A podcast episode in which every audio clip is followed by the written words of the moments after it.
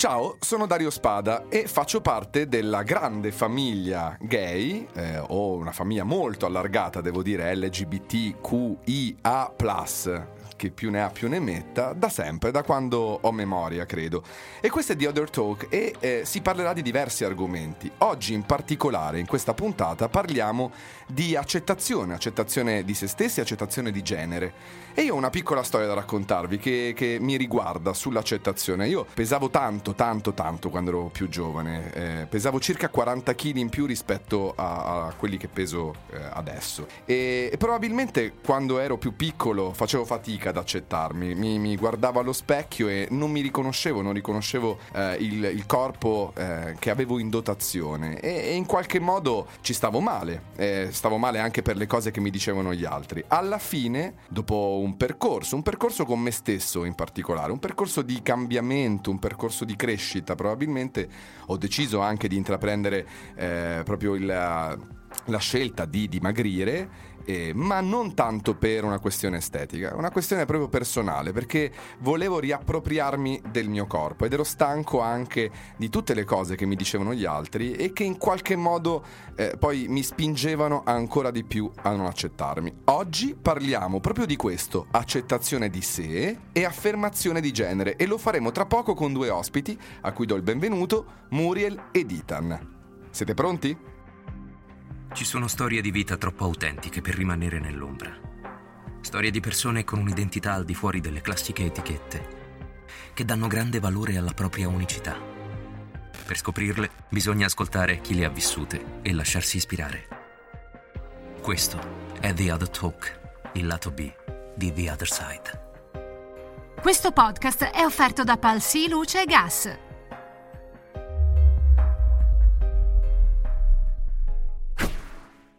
Eccoci qui, benvenuti. Ciao Dario. Ciao Muriel. Ciao. Ciao Ethan. Allora, partiamo subito dal presentarvi, perché in realtà voi siete qui come singoli individui, ma anche come coppia, perché voi state mm. insieme, mm-hmm. giusto? Sì, esatto. Noi stiamo insieme da quasi quattro anni. Ammazza. Sì, eh. sì, sì, sì, sì. E abbiamo anche un bulldog francese come te. Ah, mamma mia. Ecco, questo ci unisce molto, devo dire. Come si chiama il vostro bulldog? Bimbo. Bimbo, la mia Piper. Dovremmo farli conoscere sì. prima o poi. Eh, io volevo subito eh, chiedervi eh, come vi siete conosciuti, come è nata la vostra storia d'amore, perché qui si parla anche di amore, amore che va al di là del genere, no? E, e, e quindi volevo capire, tu Muriel, visto che io conosco un po' più te forse rispetto ad Ethan, quando è che ti sei innamorata di, dell'animo di, di Ethan? Allora, parto dall'inizio. Vai. Allora, io e Ethan ci siamo conosciuti su un'app di incontri uh-huh. per una casualità in realtà, perché io dovevo partire per New York da sola e quindi volevo fare amicizia, solo che l'ho scaricata quando ero ancora a Milano l'app. Uh-huh. E con la geo- geolocalizzazione sì. ho trovato lui. Ethan. Sì, che però mi ha gostata. Se vuoi spiegare perché. Beh, ci siamo matchati all'inizio, poi vabbè io le ho scritto e eh, ad un certo punto non gli ho più scritto perché ho detto una persona come lei non andrebbe mai dietro ad uno come me. Poi ero molto complessato mm-hmm. quando appunto ci siamo conosciuti perché ero in, all'inizio della mia terapia ormonale. Ok. Io appunto sono un ragazzo trans e eh, nel 2018 avevo iniziato tutto il percorso per cui avevo un aspetto ancora molto femminile, avevo ancora la voce femminile mm-hmm. e mi facevo una marea di complessi e quindi poi alla fine non, e non mi è gustata. risposto. Ed è scomparso. Sì, l'ho ritrovato io su Instagram. Hai presente quando vedi i tre pallini? Sì, certo. Di quelli che ti stanno guardando le... Ecco, sì. ho trovato la... cioè c'era la sua faccia, ho detto... È lui. È lui. È lui. Stronzo. Senti, eh, ma cioè, puoi dire quello che vuoi. Io a questo punto mi rivolgo a Ethan. Hai parlato dell'inizio del tuo percorso, quindi tu hai cominciato nel 2018. Mi viene da farti una domanda. Quando hai iniziato a renderti conto che non ti riconoscevi no, nel tuo genere di nascita? Ok, allora è molto complicato da spiegare mm-hmm. perché è stato un percorso molto lento e eh, il lavoro di, come posso dire, di consapevolezza di me uh-huh. è arrivato piano piano. Certo. Io diciamo che avevo scoperto l'esistenza delle persone trans eh, più o meno quando avevo 15-16 anni. Uh-huh. Poi vabbè, non, non ci ho fatto più caso a questa cosa. E verso i 18 anni ho iniziato a farmi delle domande perché sentivo del disagio certo. a livello del mio corpo ma più che altro del disagio a livello sociale perché io volevo esprimermi per come ero, mm-hmm. per, cui, per un uomo ma dall'esterno la società mi percepiva come una donna per cui vedevo che eh, questa cosa cozzava che appunto avevo un disagio interiore e allora mi sono fatto un po' di domande ho detto ah ma non è che Anch'io forse. Anch'io forse eh, sono trans, sono un ragazzo trans. Allora da lì ho iniziato a sperimentare, quindi magari a vivere la mia vita mm-hmm. eh, già al maschile, quindi dandomi del maschile. Ho trovato il nome Ethan che appunto me lo sono dato da solo mm-hmm. e poi è stato un percorso in divenire. Dopo vabbè ho chiesto l'aiuto a psicologi, psicoterapeuti. Perché c'è poi un percorso chiaramente esatto, da affrontare, esatto. forse all'inizio c'è una questione di accettarsi, accettare l'idea che si possa essere eh, in realtà eh, nati in un corpo che non ci appartiene e poi affermarsi attraverso un percorso. Eh, quanto vi siete aiutati nell'affermarvi eh, no? nei confronti della società e nei confronti anche di voi stessi e quindi accettarvi insieme come coppia? Allora, Ethan per me è stato fondamentale perché eh, quando ci siamo conosciuti entrambi avevamo molti problemi con il nostro corpo, uh-huh. veramente, veramente tanti. E non lo so, avere al mio fianco una persona che eh, stava passando la stessa cosa ma per motivi diversi mi ha fatto in qualche modo stare bene uh-huh. e mi ha, mi ha, motivato a volermi un pochino più bene e poi comunque per ogni cosa lui c'è sempre stato ad esempio quando ho sfilato in Piazza Duomo in intimo la, sì, certo. la body positive Beh, catwalk. Pu- puoi ricordarla quella cosa, è importantissima, parliamo anche di accettarsi, quindi mm. po- posare, andare e sfilare in Duomo davanti a tantissime persone in intimo, mm-hmm. nel concetto uh, diciamo di, di, quello che ci viene proposto come ideale di bellezza, magari non è esattamente quello che tu volevi comunicare, ma co- hai comunicato body, body positivity, no? Sì, sì, sì, infatti io ho accettato eh, proprio perché sentivo di dover uscire dalla mia comfort zone. In realtà io non volevo fare questa cosa. Sì. Cioè, stavo. Era un incubo è stato tutto il pre. Però ho deciso di accettare proprio per questo motivo e appunto lui c'era e il fatto di avere lui lì è stato di grande supporto. A proposito di questo, si parla di coraggio in qualche modo, anche per il percorso che hai fatto tu, Ethan. Volete sentire un po' cosa ne pensa la gente che ho intervistato in giro per Milano su questi argomenti? Of course. Assolutamente sì. Famiglia per me vuoi dire amore, vuoi dire stare insieme, vuoi dire voler bene a un'altra persona e voler stare insieme a un'altra persona. Non per forza legame di sangue, cioè la famiglia può essere anche più allargata. Di sicuro, può essere anche non una persona che non il tuo figlio, ma una persona che ha scelto di essere la tua famiglia.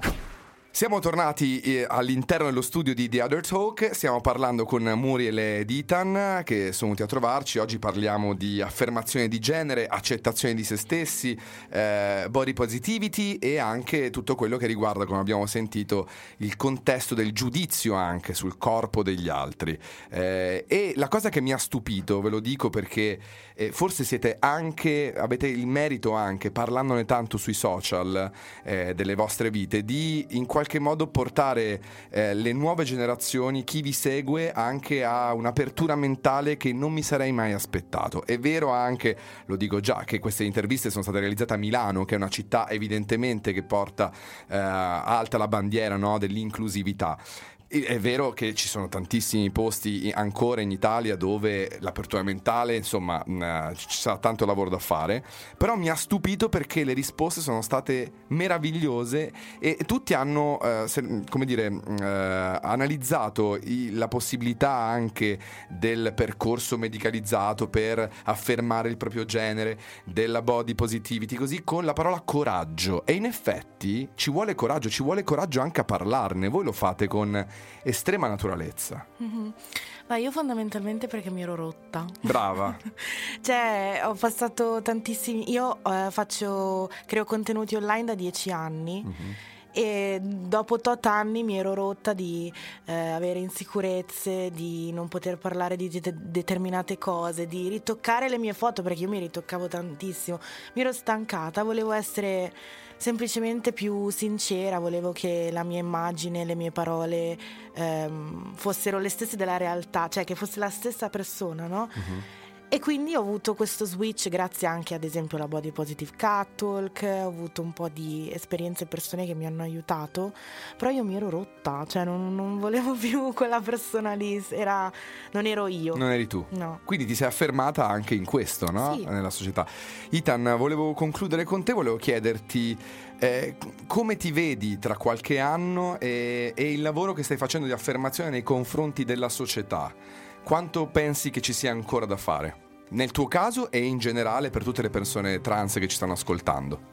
Allora, io tra qualche anno mi vedo con un buon lavoro, una bella casa, una famiglia e allora il lavoro di affermazione di sé mm-hmm. a livello della società è ancora, penso che sia ancora molto lungo, però i passi avanti si vedono che, che appunto mm, si stanno sono facendo. e appunto si stanno facendo grandi passi avanti e eh, il fatto di, cioè per esempio io mi mostro tantissimo sui social oppure mi presto per andare nelle scuole, uh-huh. per esempio a breve andrò eh, in un'università a raccontare di me, del mio percorso, della mia vita, cioè mi presto tanto a fare questo perché voglio far conoscere questa realtà, perché quando non si conosce qualcosa è tra virgolette normale avere dei pregiudizi, aver paura aver magari. paura, uh-huh. sì ma nel momento in cui, cioè io noto questo, nel momento in cui io mi faccio conoscere, vedo che la gente si apre, è curiosa e eh, diciamo è una cosa normalissima, quello, cioè quella cosa che stai facendo appunto il, il, fatto che ho effettuato un percorso di medicalizzazione che mi ha mhm. portato ad avere un cambiamento fisico non, eh, non irrilevante. No, certo, certo. E eh, io penso che bisogna continuare a farlo, bisogna continuare a parlarne anche in questo modo come stiamo facendo adesso, perché è utilissimo. Se vogliamo cambiare le cose bisogna fare questo. Assolutamente. Adesso, a proposito di questi temi di cui stiamo uh, parlando, eh, abbiamo l- l'intervento della redazione di gay.it nella voce del direttore Giuliano Federico. Lo ascoltiamo, poi magari facciamo un, un sunto alla fine. Alla definizione transizione di genere oggi si preferisce affermazione di genere. Per transizione infatti ci riferiamo a quel percorso psicologico e medico che accompagna una persona transgender a transitare da un genere all'altro, per esempio dal femminile al maschile o viceversa. Ma è inesatto parlare di un'identificazione totale nel genere maschile o femminile, visto che in realtà molte persone trans e non binarie non si ritrovano in questi due estremi netti dello spectrum. La definizione affermazione di genere invece offre uno spazio sicuro, uno spazio protetto che si sa adattare alle esigenze di ogni persona e permetta a ciascuna identità di affermarsi in tutte le sue sfumature e non semplicemente transitare da una posizione fissa all'altra. Non è un caso che oggi esistano terapie ormonali anche per le persone non binarie.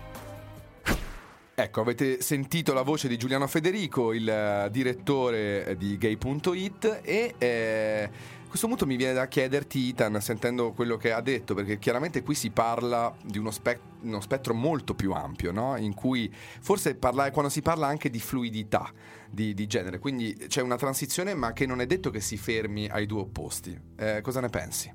Allora, diciamo che il discorso è molto complicato perché appunto il genere è uno spettro dove noi possiamo transitare in vari, in vari posti di questo spettro. Io per esempio mi sento totalmente uomo, quindi mi sento all'estremo, però appunto esistono persone che vengono dette persone non binarie che hanno un genere che non rientra nel binarismo uomo-donna. Quindi per esempio si possono sentire eh, più di un genere, si possono sentire nessun genere, o via dicendo. E il fatto di parlare di affermazione di genere si aiuta anche ad inglobare appunto queste persone non binarie che magari non vogliono effettuare un percorso medicalizzato mm. binario, però penso che sia anche più inclusivo anche per le persone binarie come me, mm-hmm. che comunque sia, cioè parlare di transizione è anche un po' brutto, perché alla fine io uomo lo sono sempre stato cioè lo ero anche prima di iniziare un percorso del genere. Sì. E il fatto è che iniziando questo percorso medicalizzato ho dovuto affermare la persona che ero, sia con me stesso ma anche verso gli altri, verso la società, quindi penso che sia meglio parlare di affermazione di genere più che altro per questo motivo. Per inclu- includere veramente tutti. Esatto. Perfetto. Grazie mille ancora. A questo punto eh, ricordiamo Muriel le pagine Instagram eh, su cui potervi seguire anche nella vostra nuova avventura ah. casalinga, perché insomma so anche questo, avete preso casa nuova e quindi da adesso in poi tu parlavi Itan di una casa, di una bella casa, di una famiglia. Beh, state mettendo un mattoncino alla volta, ma lo state facendo. Sì, sì. Vabbè, io sono Muriel XO. Che io lo dico all'italiano XO e invece XO. si pronuncia XO, esattamente. io Caspi San. Perfetto, e allora Muriel San e Caspi San vi ringrazio ancora una volta, grazie, grazie per essere stati con noi. Vi rimando alla prossima puntata di The Other Talk. Se vi è piaciuta questa, mi raccomando, seguiteci e vi do una piccola anticipazione anche sui temi della prossima puntata. Secondo me dal punto di vista pratico nulla, perché quello che conta per un figlio è l'amore, l'amore è il legame e i valori che gli si trasmettono. Forse dal punto di vista della società il ragazzo pot- o la ragazza potrebbe essere vista diversamente, ma se vengono infusi i valori e mm, la sostanza, la probabilità che cresca un bell'albero c'è. Questo podcast è stato offerto da Palsi Luce Gas, perché con l'energia giusta puoi fare qualsiasi cosa, anche scegliere una nuova visione del mondo.